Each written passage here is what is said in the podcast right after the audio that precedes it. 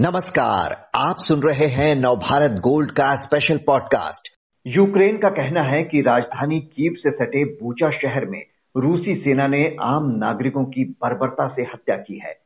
इधर यूक्रेन के हालात पर लोकसभा में चर्चा के दौरान विदेश मंत्री एस जयशंकर ने कहा कि मासूमों को मारकर किसी भी समस्या का हल नहीं निकाला जा सकता।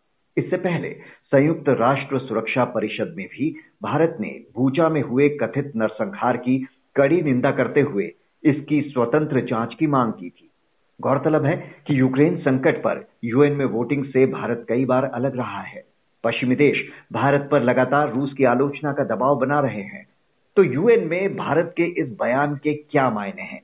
क्या अमेरिका की लगातार मिल रही चेतावनी के बाद भारत ने अपनी नीति में कोई बदलाव किया है? यही समझने के लिए बात करते हैं डॉक्टर अंशु जोशी से जो जेएनयू के स्कूल ऑफ़ इंटरनेशनल स्टडीज़ में असिस्टेंट प्रोफेसर हैं। प्रोफेसर अंशु बूजा में आम नागरिकों की हत्या पर भारत के यूएन में दिए बयान का क्या मतलब निकाला जाए? क्या रूस पर भारत के स्टैंड में किसी बदलाव के तौर पर इसे देखा जाए?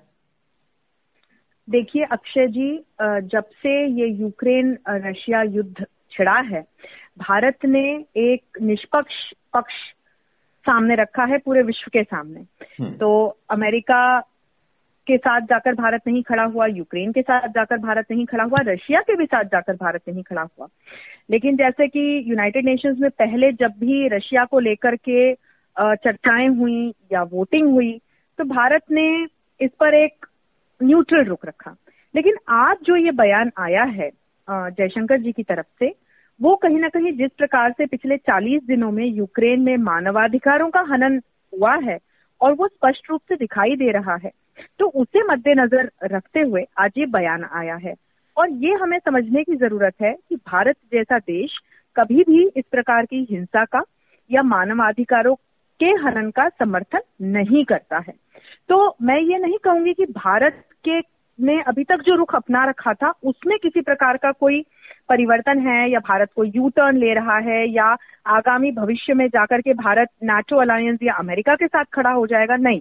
क्योंकि यदि आप दूसरी दिशा में देखें तो जिस तरह की नसीहतें हमें अमेरिका की तरफ़ से आई, या अभी पिछले कुछ दिनों पहले ब्रिटिश फॉरेन सेक्रेटरी ट्रीस यहाँ पर थी और उन्होंने जब हमें कहा कि हम रशिया के साथ अपने सैन्य टाई अप्स को या ऑयल एंड गैस को लेकर के हमारे जो टाई अप्स हैं, उनको हम कम करें या खत्म करें तो वहाँ भी हमने दो टूक किसी तरह का जवाब दिया। कि हम अपने राष्ट्रीय हितों को ध्यान में रखते हुए फैसले लेंगे और यूरोपियाई देश अपने अपने पहले अभी तरफ़ देखें और उनके जो ऑयल एंड गैस को लेकर के या सैन्य सप्लाई को लेकर के जो संबंध रशिया से हैं, पहले वो लोग कट ऑफ़ करें। तो भारत दोनों ही तरफ़ एक निष्पक्ष रुख रखते हुए जो हमें दिखाई पड़ रहा है कि ये चीज़ सही होनी चाहिए, उसका साथ देते हुए खड़ा हो रहा है। जी, लेकिन बूचा पर जिस तरह का रिएक्शन अब भारत ने दिया है, रूस इसे कैसे लेगा? क्या इसे के बाद रूस से कुछ एक दूरी बन सकती है? देखिए, रशिया शुरू से ही ये अपेक्षा कर रहा था कि भारत इस पूरे मुद्दे में रशिया के साथ जाकर खड़ा हो। लेकिन भारत ने ऐसा नहीं किया। तो कहीं ना कहीं पुतिन भी इस बात को समझ रहे हैं कि भारतीय कूटनीति किस दिशा में जा रही है और वे ये भी देख रहे हैं कि साथ के साथ भारत ने अमेरिका और नाटो अलायंस से भी उतनी ही दूरी बना रखी है जितनी भारत ने रशिया से बना रखी है। तो मुझे नहीं लगता कि जिस प्रकार से अपने बाज़ार को लेकर भारत अभी भी रशिया के साथ इंगेज्ड है। देखिए हम्म। रशिया पे बहुत तगड़े इकोनॉमिक सैंक्शन नाटो अलायंस और अमेरिका के द्वारा लगाए जा चुके हैं। लेकिन भारत अभी तक रशिया के साथ सैन्य सप्लाई को लेकर के ऑयल एंड गैस को लेकर के इंगेज है। और हमारा जो ये पूरा इंगेजमेंट है ये रूपी रूबल में चल रहा है। इसी को लेकर के पश्चिमी खेमे में खलबलाहट मची हुई है।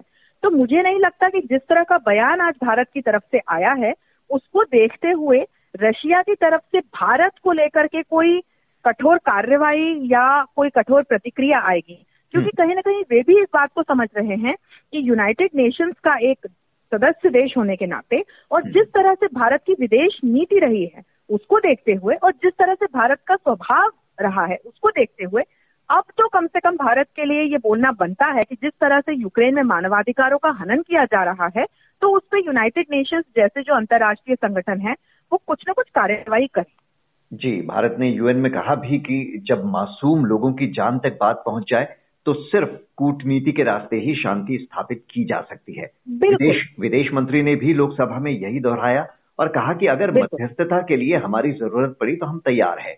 पश्चिमी देश भी लगातार भारत पर दबाव बना ही रहे हैं इस मामले में स्टैंड लेने का। तो क्या भारत मध्यस्थ की भूमिका निभा सकता है?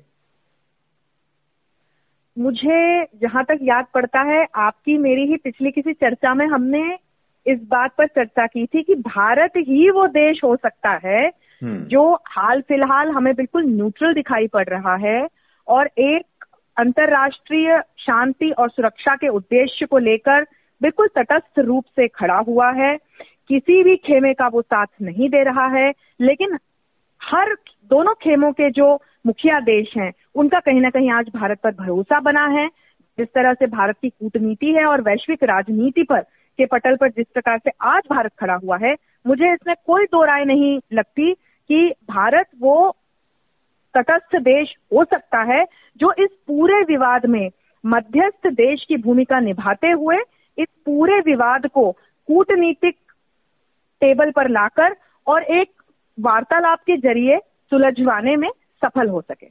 लेकिन जो भी बयान भारत ने यूएन में दिया या फिर अब विदेश मंत्री ने लोकसभा में दिया इसका अमेरिका की चेतावनियों से कोई सीधा संबंध नहीं है जो अमेरिका लगातार हमें चेता रहा है रूस के मामले में। तो उस दबाव में तो नहीं दिया गया?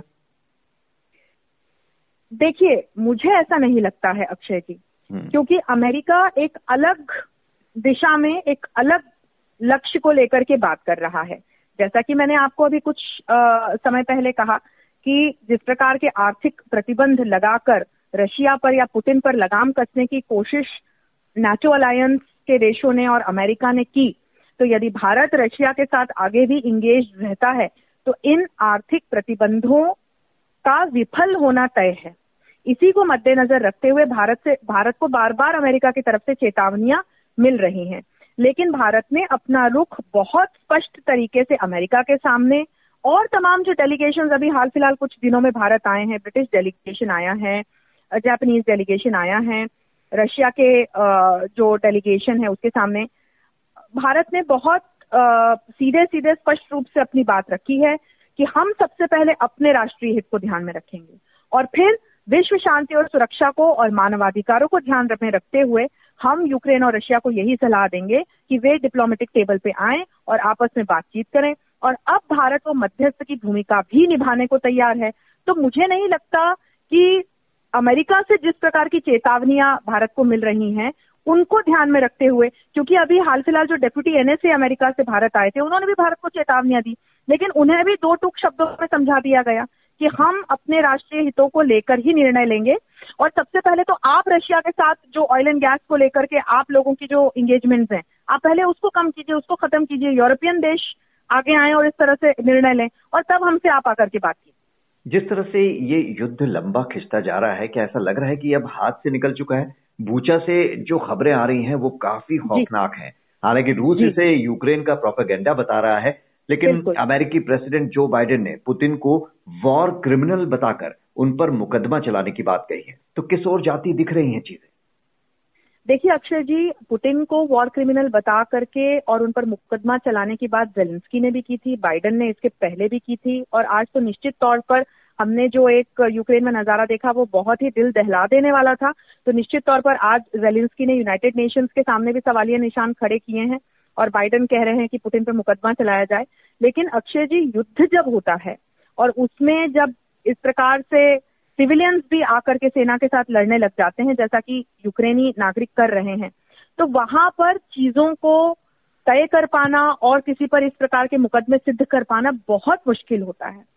तो ये हमारे समझने की ज़रूरत है।